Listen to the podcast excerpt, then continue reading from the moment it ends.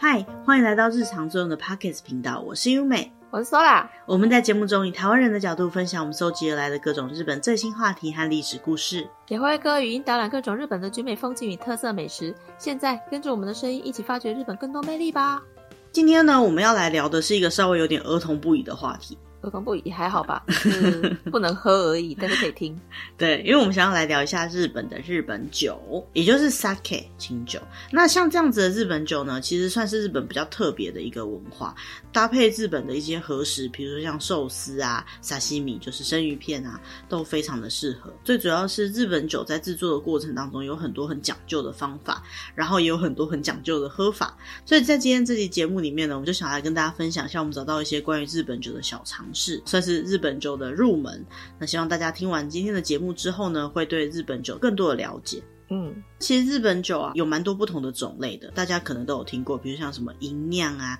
纯米大银酿啊这样子的讲法。那因为日本酒它的制作方式跟其他国家在制作这种类型的酒呢有点不太一样，像台湾可能有米酒之类的嘛，那其实日本酒也是其中一种米酒啦，只是说日本酒的这种独特酿造方式，成就出它一些蛮独特的风味。嗯，那首先要讲到日本酒在分级的部分呢，从过去到现在啊，就有一些不同的称呼方式。比如说，在过去啊，他们会用特级、一级、二级，像这样子九的等级。但是因为现在日本制酒的技术啊，已经变得非常的多样化了，所以啊，用这样子的方式去分级，就变得没有办法符合实际的状况。所以日本就在一九九二年呢，废除这些特级、一级、二级的这种标签。但现在来讲呢，虽然没有这样的标签，可是有一些酒庄呢，它可能为了要表示自己的酒的厉害程度，所以可能还是会自己再加上这样子的说法。但是就已经不是国家制定的一个分类酒的等级了。嗯，所以现在我们如果看一些酒的酒标啊，还是可以看到什么特选啊、上选啊、加选之类的这样的标签，就好像是很久以前的特级品这样的标识法。不过现在会因为这样去选择酒的人就越来越少，取而代之的是这个标签上面代表这个酒的制法啊，或者是它特殊的地方等等。嗯，那日本酒它又称为和酒，就是瓦修。通常来讲呢是米，而且这个米呢是酒米，就是做酒用的米，再加上米曲跟水。就做出来的，就是我们一般说的清酒。日本的清酒全部都是用米跟米曲做出来的吗？其实也不尽然。如果只用米跟米曲做出来的话呢，通常这个就叫做纯米酒。如果是有加上其他的酿造用的酒精的话呢，它又会是另外一种类别。那什么是酿造用的酒精呢？通常来讲，它是用甘蔗跟谷类下去发酵之后蒸馏做出来的酒精。不是什么不好的东西啦，但是呢，它就可能不是完全用米来做的。这样子酿造出来的酒呢，它会蛮有香气的，味道也会蛮华丽的。再加上它的口感呢是比较清爽的感觉，所以在日本来讲接受度就会特别的高。那反过来说呢，一般来讲这种真的是纯米做的纯米酒的话呢，它就会比较凸显出这个米原本的风味跟个性，所以有些时候它的口味就会更加的直接，然后也会比较强烈。那有些人呢就会。喝的比较不习惯，但是如果是很好的米做出来的纯米酒的话，就会特别有这种很像是日本酒的特殊的风味。那也很多人会特别喜欢这样类型的酒。嗯，那其实我们在选购清酒的时候啊，最简单的方式就是看酒标上面的标签，判断说自己有没有可能会适合喝这支酒嘛。所以今天这期节目呢，如果是喜欢喝清酒的朋友，可以记一下这些标签上面的文字，它代表是什么样的意思。嗯。那首先，日本的清酒啊，根据日本国税厅清酒的制品品质标示法来说呢，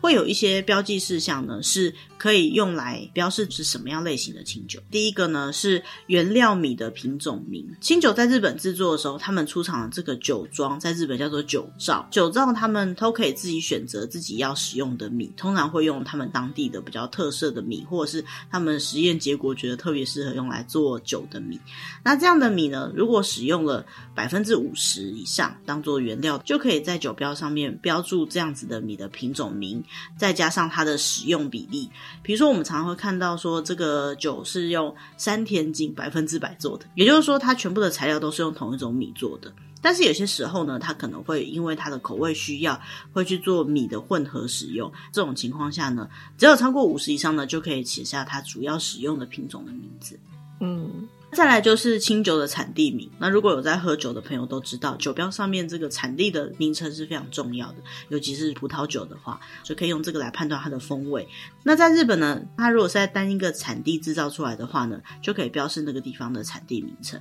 接下来呢是储藏年数，储藏年数的部分呢，如果它是一年以上储藏跟熟成的清酒，它就会去标示它的储藏年数。那根据不同的酒造的制造商呢，有可能会把超过一年的酒就冠上古酒啊，或者是大古酒啊、熟成古酒啊、蜜藏酒之类的名字。那是因为清酒的熟成通常不会放到非常非常的久，虽然说年数跟它使用的用语呢，并没有一个统一的基准。不过呢，日本有一个叫做长期熟成酒的研究会呢，他们认为。说，真的熟成酒呢，通常都要指三年以上熟成的酒才可以称为熟成酒。嗯，再来就是你可能会在上面看到一些其他的标签，比如说他写原酒。所谓的原酒呢，就是它在基本的去渣之后，它没有再加水去做出来的清酒。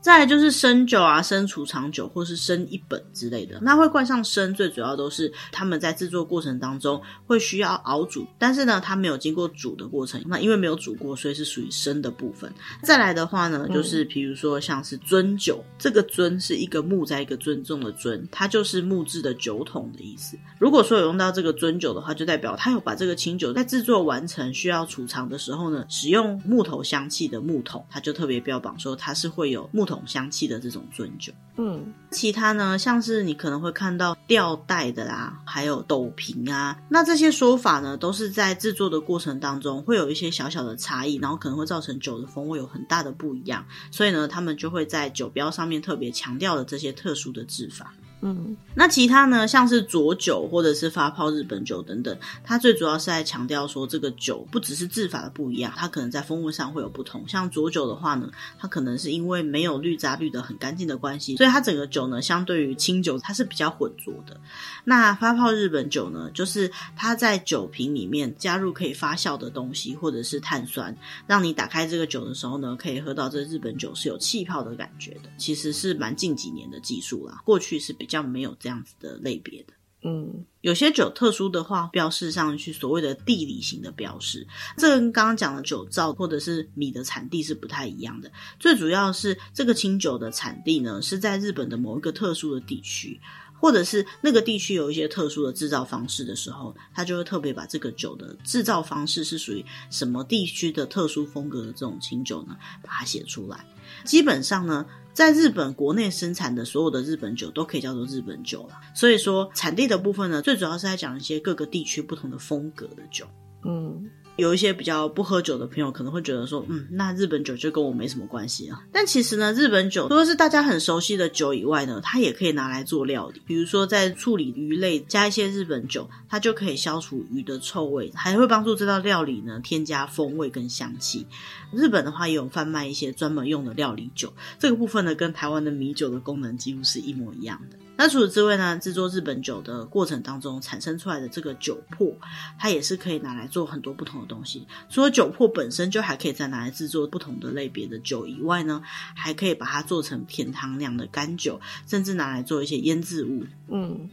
接下来呢，我们要介绍的是日本酒的制作方式，总共有十二个以上的手续，制作的方法非常的复杂，而且非常的难懂。因为日本酒的制作方式里面有太多其他地区的酒所没有的一些独特的制作方式，所以呢才会产生他们自己很独特的风格。嗯，第一道制作程序呢就是精米，say my。就是要削米，那为什么要去削米呢？最主要是因为一般来讲，米的最外层都会有一些脂质跟蛋白质，那这些脂质跟蛋白质就会造成在做酒的过程当中，你会感觉到酒里面有很多多余的杂味，所以把米削掉呢，就是要把杂味去除的。我们在吃的白饭啊，几乎都是有经过精米的过程的，那就是把还没有经过任何处理的玄米呢，削掉一些外围的部分，最后才会变成我们吃的白米。所以呢，如果有吃过玄米的人，就会知道。说，哎，其实它的风味是蛮特殊的。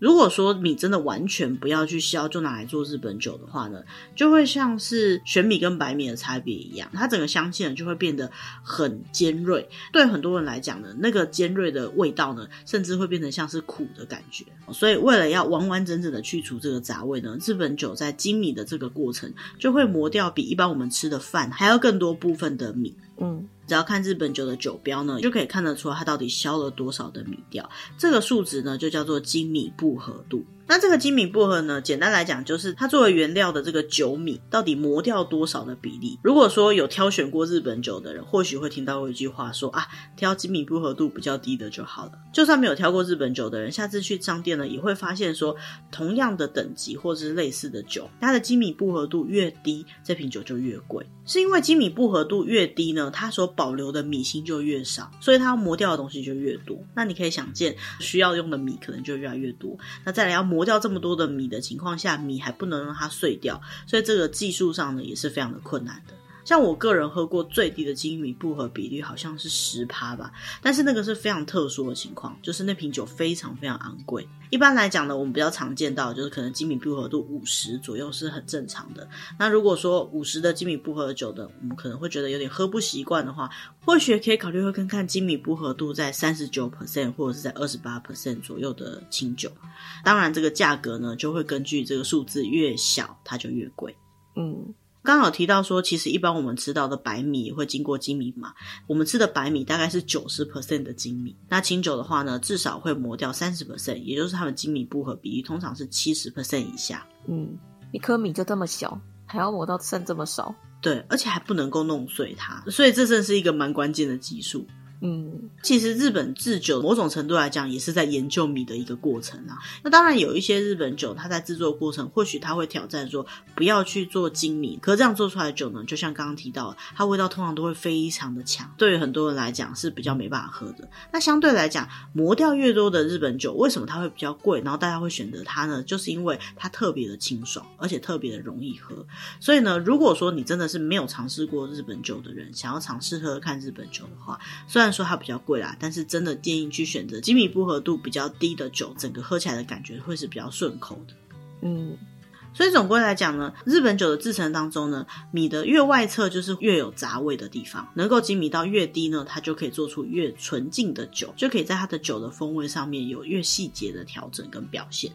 那当然味道呢，每个人的感觉都是不一样的。不过基本上精米度越高，也就是精米步合度越低的酒呢，它就会越需要花更多的时间跟技术跟原料下去做，所以价格呢就会变得越来越高了。所以因为这样的关系呢，现在我们在这个市场上看到比较贵的，像是银酿或是大银酿以上等级的酒呢，大概都是精米不合度稍微偏低的酒。那在比较差不多等级的酒的时候呢，如果不知道该怎么分辨的话，或许也可以考虑用精米不合度来判断。嗯，接下来经过精米的这个程序之后呢，就要进到洗米跟静置的程序。先买，先 seki。精米完之后呢，米就要拿去洗一洗，然后泡水。在这个洗净的过程当中呢，刚刚磨掉米的外侧的这些屑屑呢，就会被水流冲走，然后呢，再借由泡水的过程，让米充分的吸收水分。嗯，我们在煮我们平常吃的饭的时候呢，也是需要一定程度的泡水的时间的。这个部分呢，在制作酒的这个酒米上面呢，也是一样的。那因为酒米呢，在这个程序之后，接下来就要拿去蒸煮了。所以在蒸煮之前呢，它就要让这个酒米完全吸收水分，其实是非常纤细的工程。因为如果它吸水时间太短的话呢，它就会因为水分不足，接下来要蒸米的时候呢，就没有办法充分的蒸透米。如果它吸水时间太长的话呢，就会在接下来的发酵的过程当中溶解，因为太软了。嗯，所以呢，不管是让它吸太久还是吸太短时间呢，都是失败的。再来就是有些酒造啊，他们还会在过程当中特地的把这个米从水里面捞出来，只让它吸一段时间的水而已。有一个特殊的制法，就叫做限定吸水。所以如果有看到在制作方式上面有特别强调这一点的话呢，就是他们在洗米跟静置的部分有特别下功夫。嗯，好喝的日本酒最适合吸水的时间呢，其实是没办法一定的。这个就是在日本制酒的职人技术上面一个非常深奥的关键点。大家如果有看过制作，比如说面包的影片的话，就会知道说，像我们在发酵的时候，这温度也会影响很多嘛。在米泡水的时候呢，这个温度也是会有影响。气温比较低的话呢，水就比较不容易泡进去米里面。那相对的温度变高的话，就会比较容易吸水。酒米的品种呢，也会决定它吸水的量跟速度。嗯。所以说，每一次在制酒的时候呢，它的气候、温度，还有酒米的品质跟品种，都会决定它的静置的时间。而且据说啊，这个静置的时间，精细控管到要以秒为单位。嗯，刚我们提到说，我们在讲这日本做酒的地方呢，我们不会叫它酒庄，通常会叫它酒造或者是酒藏之类的。在制酒的工厂里面，会有一个很关键性的灵魂人物，就叫做杜氏，就是一个木在一个土。那为什么说这个杜氏是一个灵魂性的人物呢？他有点像是这个酒造的厂长，通常他就会是在这个酒造里面呢，制酒的经验特别的丰富，而且特别了解制酒的方式的人。所以像这样子静置的时间，还有接下来我们讲到其他工程。到底要怎么做？最主要的决策者呢，就是这个杜氏。那也就是因为这样，所以不同的酒造，就算它是用完全一样的米，它也会制造出不一样风味的酒。嗯，等到静置完以后呢，下一个动作就是蒸米。摩西满，嗯，就是要让刚刚已经含有适量的水分的米呢，放在很大的锅子里面去蒸，蒸出来的米呢，外硬内软，还可以拿来做酒。通常这样蒸出来的米呢，它的外表会比较干燥一点，而内侧呢是比较柔软的感觉。在后面的制造过程当中，米的形状就会尽量的保持下来，因为它的外表是有硬度的。酿造过程当中，因为它会需要一些菌的发酵，所以如果米没有煮透，还留有米芯的话呢，菌丝就没有办法正常的成长，可能就会影响到后续的糖化跟发酵的过程。嗯。所以说呢，这个蒸的动作啊，某种程度来讲，就是让后面的制成当中的曲菌比较容易繁殖在这个米上面的一个程序。如果我们把吃饭的米煮熟的时候呢，它就会整个膨胀起来，然后变成 QQ 的，这样的饭是很好吃的嘛。可是呢，如果在做日本酒的情况下，这样子松松软软，然后还 QQ 的米呢，就会造成说在后面的动作的时候，米就完全崩坏散掉了，所以它就会产生很多的杂味。要怎么样才能正确把酒米蒸好呢？在刚刚的。那个静米吸水的动作呢，其实是非常的关键的。嗯，那接下来要讲的呢，叫做制曲。嗯，把刚刚蒸好的米呢，放到一个叫渠室的地方，就是我们一般知道红渠的那个渠。这个渠室呢，其实是需要非常讲究的，它大概要一直保温在三十五度左右。在这个恒温的渠室里面，它要把刚刚蒸好的米摊开来，然后把曲菌撒上去，开始让它繁殖。所以他们会用地热系统或者是用暖气呢，让这个房间一直维持在一个固定的温度，并且保留固定湿度在大概六十度左右。嗯。制酒的这种黄曲菌，它没有办法在太低的地方下繁殖。那湿度的部分呢？如果说再更高的话，就会造成这个米上面有黄曲菌以外的杂菌繁殖。所以呢，为了避免杂菌侵入到这个曲室里面，进去到曲室里面都要很确实的洗手、换鞋子。再来就是一般人是绝对不可能可以进去里面参观的，因为这是一个很关键的制程，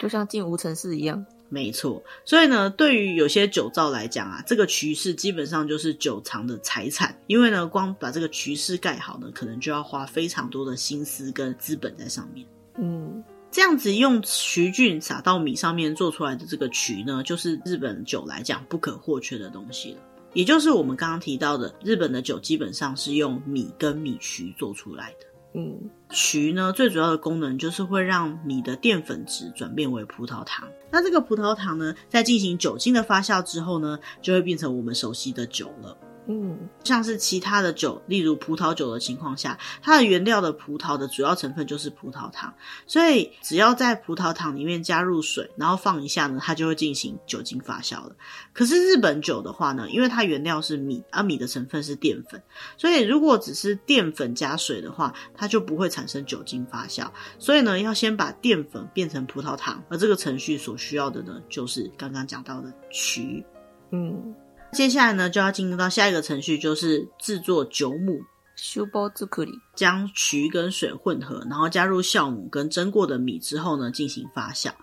酵母就会大量的繁殖，就会变成酒母。这个酵母呢，它有把葡萄糖变成酒精的效果，所以呢，日本酒来讲会需要大量的酵母。也就是说，为了能够让制作过程当中能够产生酒精的发酵，所以要繁殖酵母来制作出酒母。在这个程序里面制造出的酒母呢，放了一下以后，表面开始膨胀，开始冒泡泡。这个时候呢，就会产生很香的酵母的香气。用这样的酵母做出来的酒母呢，就是后来做出酒的关键。所以呢，酒母就是酒的妈妈，基本上呢，就是日本酒的根本了。嗯，接下来制成呢，叫做酿酒。西口米，嗯，这个酿酒程序基本上就是把我们刚刚提到的酵母加到很大的一个桶子里面，再把刚刚的曲啊、蒸米啊、水啊都放进去。他们需要非常讲究的分三次放进去，又叫做三段西口米，就是三段酿酒法。这个动作呢，是为了要能够做出酒比较初级状态的那种形态。那为什么要分批放进去呢？是因为如果全部一起放进去发酵的话呢，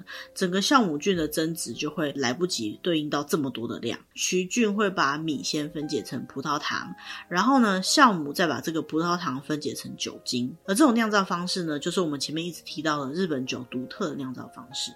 嗯，大概会需要花上三个礼拜到一个月左右，让它慢慢的发酵。发酵出来的东西呢，就是一种叫做 moromi 的东西，就是日本酒它的原型，比较浓稠的形态的日本酒。嗯，在这个阶段呢，有些酒造就会开始进行他们独特的风味的调整，比如说会在这个阶段加其他的酒精。嗯，另外再加酒精的这种做法呢，其实是从日本的江户时代开始就已经有了一种特殊的制法。那其实现在日本国内做出来的日本酒啊，大概百分之七十六点九都有在另外加酒精。那为什么要另外加酒精呢？最主要有几个特殊的效果。首先，第一个呢是它的防腐效果。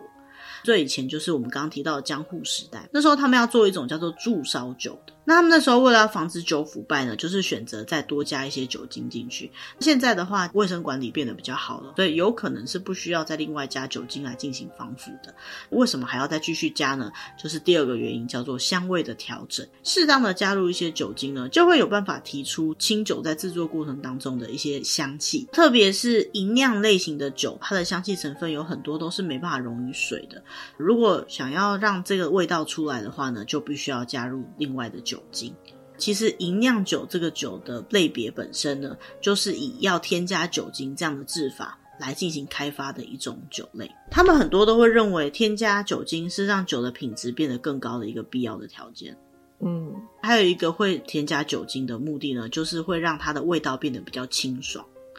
那因为原本在制酒的过程当中呢，经过发酵，所以它就会产生比较多的糖跟酸的味道。这样子完成的酒呢，就会比较浓厚，整个味道呢就会比较重一点。那这时候它再加入另外的酒精进行调整之后呢，就会让这些味道变得比较和缓，然后也可以抑制发酵过程中产生的酸味，让你喝起来呢会觉得比较顺口。嗯，但是事实上来讲，不一定真的有另外加酒精，就是比较不好喝或者比较不好的酒。这是酿造过程当中每个酒造的技术跟特色啦。嗯，再来呢，就是榨取，西玻璃，就是把刚刚做出来酒的比较浓稠的状态呢，用压力呢把它压出生酒。这个工程呢，有些地方又会叫做上槽。酒所。那什么时候可以进行这个压榨的动作呢？基本上就是需要我们刚刚提到的度式进行判断，它判断出哪一些原料已经熟成了，如果有需要加上一些副原料或者是酒精的话，都已经做好了，它就会把这个酒的原材料拿去进行压榨，把这些原料里面的米跟米曲这些比较固态的成分跟酒这样的液体的成分分开来。嗯，那现在呢，大部分都会用自动压榨机来压了，就不用人力去做了。但是还是会有一些使用其他的方式压榨的酒糟。嗯，大部分的压榨呢，都会把它放到槽桶里面，所以才叫做上槽。只是说，像一些大吟酿之类这种比较纤细的酒啊，它为了不要在制作过程当中对这个原料产生过多的压力，他们有可能会把原料呢，不是放到桶槽里面去压榨，而是把它放到一些袋子里面吊起来，让它慢慢的把这个固态跟液态成分分离出来，甚至会使用远心分离的技术。那在压出来的这个酒呢，就叫做生酒，就是还没有处理过的生酒。嗯。接下来呢，就要进行滤过。罗卡。刚刚压榨完的日本酒呢，在这个阶段呢，就会滤过跟去渣。去渣这个部分呢，最主要就是把刚刚的分离技术里面没有分得很干净的一些比较小的固体成分再去掉，然后再进行过滤。那这个过滤呢，就是要将刚刚的生酒里面还所留下来更细更细的东西，还有一些杂味给去除。因为经过这个过滤的关系，所以酒的颜色就会从刚刚制作过程当中都还带有一些金黄色，开始慢慢变成完全无色透明的状况。所以如果有喝过清酒，就会发现清酒真的是干净到跟水一样的透明。嗯，不过现在呢，因为在制酒过程当中都会加入一些特色跟一些特殊的风味嘛，所以呢也会有一些酒，它是特别标榜不会再进行滤过的酒。所以像这样子无滤过的生原酒，也是开始慢慢的会出现在市场上。嗯。那这个滤过的过程当中呢，它其实就是要把所有的残存物质全部都去掉，做出非常清澈的感觉。所以从过去到现在，一直都有很多不同的滤过的方式，比如说用活性炭去做过滤，用硅藻土去做过滤，还有用滤纸或者是滤网去做过滤的。那现在来讲呢，滤网的过滤方式是最常见。嗯，那滤过之后的酒呢，就会开始进行加热。是的。那首先呢，他们会进行第一次的加热，不管进行多少次的滤过呢，其实都还是会有一些人眼所看不到的非常非常微小的酵母还留在酒里面。那如果继续这样放，它就会继续发酵，进而改变它的味道。所以为了避免它的味道呢，在滤过之后还继续改变，他们就特别会去加热，让这些酵母失去活性。嗯。除此之外，日本酒在制作过程当中还是会有一些其他的菌，比如说有一种菌叫做火络菌，它就是会让酒开始慢慢的酸化，还会有一些不好的味道的一种乳酸菌。那虽然说加热的做法呢，可能大家会觉得说好像直接把这桶酒放到火上面去滚，可是其实不是，它是有点像是低温杀菌的感觉。它的这个加热大概就是加热到六十至六十五度左右，大概在这个温度呢，菌就会全部都死掉了，并且呢不会破坏到原本日本酒的味道。嗯，那也因为有经过加热，所以日本酒的保存才能够变得比较久一点点。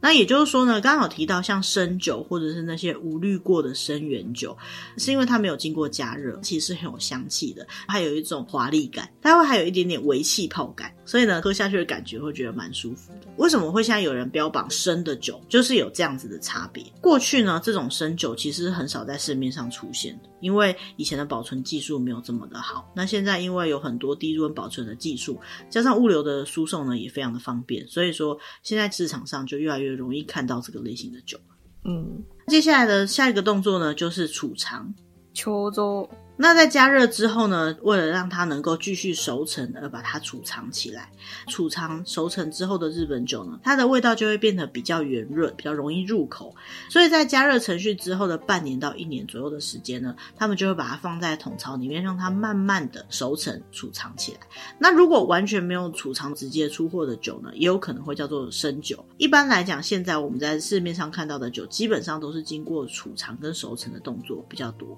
嗯。那熟成的重点呢，就是在储藏的过程当中，让酒的品质变得更加的稳定跟更加完成化。通常来讲呢，制成酒的程序之后，这个酒的味道能够完完全全被引出来。比如说它好喝的成分啊，它圆润的感觉，跟它味道的深度呢，就是要经过储藏。那如果说这个酒本身是有一些颜色的话，在熟成的过程当中呢，色调就会开始慢慢变深。香味的话呢，可能也会从最开始或许是黑糖香变得蜂蜜香，然后变成焦糖香，再变老酒香。味道呢也会慢慢变得更加的圆润，甚至呢在储藏过程当中还会产生一些沉淀物。基本上吟酿系的酒啊，它为了能够让它的香气跟味道稳定，都要经过半年以上的熟成过程。但是呢，有些酒呢，它会特别标榜它是古酒或者是古古酒，那就是因为它想要让它的口味变得更加丰富。除此之外呢，如果是非吟酿的酒，比如说像是本酿造酒或者是纯米酒之类的，根据它制酒这个酒厂的风土自然条件，还有制酒的水的状况呢，杜氏他会判断说，他需要是进行长期储藏跟熟成，才能够品尝上最好喝的酒。嗯，所以到目前为止呢，他们制酒的程序呢，就是酒的最原本的状态完成之后呢，他就会进行上槽，就是第一次的压榨，然后呢去渣，在第一次的滤过，再第一次的加热，加热之后呢，就会进入刚刚的储藏跟熟成的阶段。接下来，通常来讲，储藏跟熟成之后，因为会再产生其他的沉淀物嘛，所以呢，他们会再进行第二次的去渣，在第二次的滤过，然后如果有需要的话呢，会进行一些调和，然后再加热一次，之后才会装瓶再出货。嗯，刚刚我们有提到，在市面上呢，我们会看到酒标上面有一些特殊的标识，比如说像是生储藏酒，它就是在我们刚刚讲的这个过程当中呢。第一次，也就是在储藏前的加热程序呢，它没有进行，所以呢，它是生的情况下就去储藏的酒，就叫做生储藏酒。那还有生解酒，就是生的情况下装瓶的酒，解就是装瓶的意思，就是前面虽然是有煮，然后也熟成，但是熟成再出来之后呢，它就不再进行加热了就把它装瓶，所以叫生解酒。两种酒呢，虽然都有“生”的这个字，可事实上来讲，它都经过加热，第一次加热或是第二次加热。那还有一种状况呢，就叫做生酒 n a m a z a k。这种生酒呢，就是它完全没有进行任何的加热，那它有可能会有其他的过滤的动作，也可能会有熟成，但基本上就是完全不加热，或者是这些程序都没有做，它把压榨出来，然后就装瓶，也可能会叫做原酒。它在压榨之后呢，经过简单的去渣，去装的比较上半部比较清澈的酒的部分，就是所谓的原酒。嗯，现在呢，很多的酒厂，它为了标榜生的这样的感觉好像很厉害，所以呢，他们就会特别的在酒标上面标榜。至于这个生到底是什么样的意义呢？如果你有什么特殊的喜好，或者你喜欢哪一种特殊的风味的话呢，可以比较看看标榜了这些不同的制作方式的这样的酒，喝起来的感觉有什么不一样。嗯。最后呢，其实，在日本酒出厂之前，还是有可能会经过调和的程序。秋哥。嗯，基本上就是把已经熟成的酒跟别的桶槽的酒呢进行调和，或者直接加水。如果我们有喝威士忌的朋友就会知道说，它有可能是单一的桶槽的酒，或者是为了风味而调和的酒。那日本的酒一样会有这样子的特色。那为什么要调和呢？是因为就算它是同样一个酒造做出来的酒，不同的桶槽做出来的味道还是有一些差异的。因为每个桶子它不可能完完全全放在同样的地方嘛，多多少少会有一些温度差，还有一些细微的发酵的差别。所以一个酒造呢，它为了能够让它做出来的日本酒的品质是稳定的，所以他们就会进行一些些微的调和。那加水的部分呢，也不是因为要增量，最主要就是因为有的太浓了、太纯了，这样反而不是很好喝，就会做一些基本的调整。其实日本酒呢，在这个酒精度数来讲，只要差个零点五度，味道就完全不一样。好，所以呢，加水的过程当中也是会去调整到这个日本酒是比较属于这个酒造这一个系列的酒比较平均的水准，嗯，那也因为有这样调和的关系啊，所以你不会说今年买到的这一瓶清酒，同样的标签、同样的名字的清酒，今年买到跟去年的味道差很多，或是这一瓶跟那一瓶差很多，嗯。最后一个动作呢，就是装瓶，瓶子没。大家可能会觉得说，哦，前面的动作这么的复杂，哈，装瓶总是最轻松的一关了吧？没有，其实装瓶也是一个很重要的工程，因为呢，装瓶的阶段呢，味道是最有可能会发生变化跟劣化的，所以呢，在装瓶的过程当中，他们的温度控管要非常的确实，也要特别注意每一瓶有没有跑进去任何的异物，所以呢，日本酒的品检都是非常的严格的。嗯，所以总归来讲呢，从最后一开始精米到最后一关的装瓶呢，没有任何一个动作是可以马虎的，才可以做出非常精致、非常纤细的日本酒。而且每一个步骤都是环环相扣的，你前面那个步骤没有做好，就会影响到下一个制程。对，看到日剧啊，看到说他们可能在拍酒造的影片，都会发现里面的杜氏或者里面的工作人员非常的凶。如果有一个人太天兵了，有可能会造成他们那一批做出来的酒全部都毁了。可能就是只是因为他们泡水，然后没有来得及把它拿起来之类的，或者是他们事前容器没有洗干净，有其他的菌，这批酒全毁，那他们就不用出货。所以制作的过程中真的是要很小心、很小心的。嗯。哎，那说来，你有没有听过日本酒有分成干口跟新口？有，有听过。虽然说我不太喝日本酒，但是也大概知道有干口跟新口的差别。嗯。其实味道本身来说，根据不同的人喝起来感觉是不太一样的。好像我比较有在喝酒，所以我对酒的接受程度比较高，所以说不定我觉得啊，这个酒是比较甜的哈，那你喝起来其实是很辣的，好，你不能接受的。但是日本酒的这个干口跟辛口呢，它在出货的时候呢，就会有一定程度的标示。这个不是个人感觉的差别，这是他们在制作的时候有一个评断的标准。那怎么去评断呢？基本上葡萄糖比较多的就会比较甜。而酒精成分比较多的就会比较辣。那我们刚刚在讲的过程当中，其实就有提到，在这个整个制作的过程当中，把葡萄糖转换成酒精的关键点就是酵母的发酵动作。所以呢，酒到底是干口还是新口呢？就是这个酵母的发酵作用之后呢，葡萄糖跟酒精最后剩下的比率就叫做日本酒度。嗯，这个日本酒度呢，通常会在日本酒的背面的酒标上面有记载，比如说像是日本酒度减一跟日本酒度加三这样的写法，也就是减跟加的表示方式。稍微了解一下，就发现它其实蛮简单的。简单来讲呢，就是它如果是减号的话呢，就代表说变成酒精的部分比较少；加号的话呢，就是变得酒精比较多的关系。所以说减号就是干口的，因为它没有变化，那就是葡萄糖比较多。加号的就是比较辛口的，因为它酒精变化的比较多，所以就比较辣。嗯，那当然就是根据日本酒的制作方式啊，干口跟辛口就会有非常大的差别啦。所以说，如果要挑酒的话，哈，可能可以从这个方式去标，就是说你今天想要喝酒精成分高一点的感觉的，就可以选择辛口；或者是说你今天比较不想要喝到那么辣的、那么重口味的酒，那你就可以选择比较甘口的酒。嗯。最后呢，要总归这个酒的制作方式来说呢，制作出这样子很精致的日本酒的关键点呢，其实就是材料还有人的技术。嗯，在制酒的过程当中，当然米啊、水啊这些原材料，就是日本特别会强调这个部分呢很重要。那还有就是在这个过程当中，去判断什么时候要做什么事情，然后要用多少成分去做，以及这么多年来这些职人的精神也是非常重要的。嗯。光从种米一直到做出日本酒来，至少就要花上一年的时间，还有可能要让它熟成，所以要再花上两年的时间。这个过程当中需要花上非常多的精力，晶莹剔透的液体，才能够最后到我们的手上。嗯。所以呢，在喝日本酒的时候，我觉得啊，某个程度来讲，或许大家不一定会喜欢，或者是不一定都能够接受。但是就我的感觉来讲，每一支日本酒它的风味都差蛮多的。今天这一集呢，我们就是介绍它的制作方式，大概了解一下清酒它的风味来源的原理是什么。那下一集的节目当中呢，我们会更详尽的介绍一些关于日本酒的类方式，还有要怎么样喝才能够去品尝日本酒的美味。嗯，那如果对这个部分也有兴趣的朋友，不要忘记收听哦。那也希望即使是是不喝酒的朋友，也可以在这个过程当中感觉到日本的职人精神，然后有一种学到新的知识的乐趣。嗯，那我们就下集再见喽，谢谢大家，拜拜，拜拜。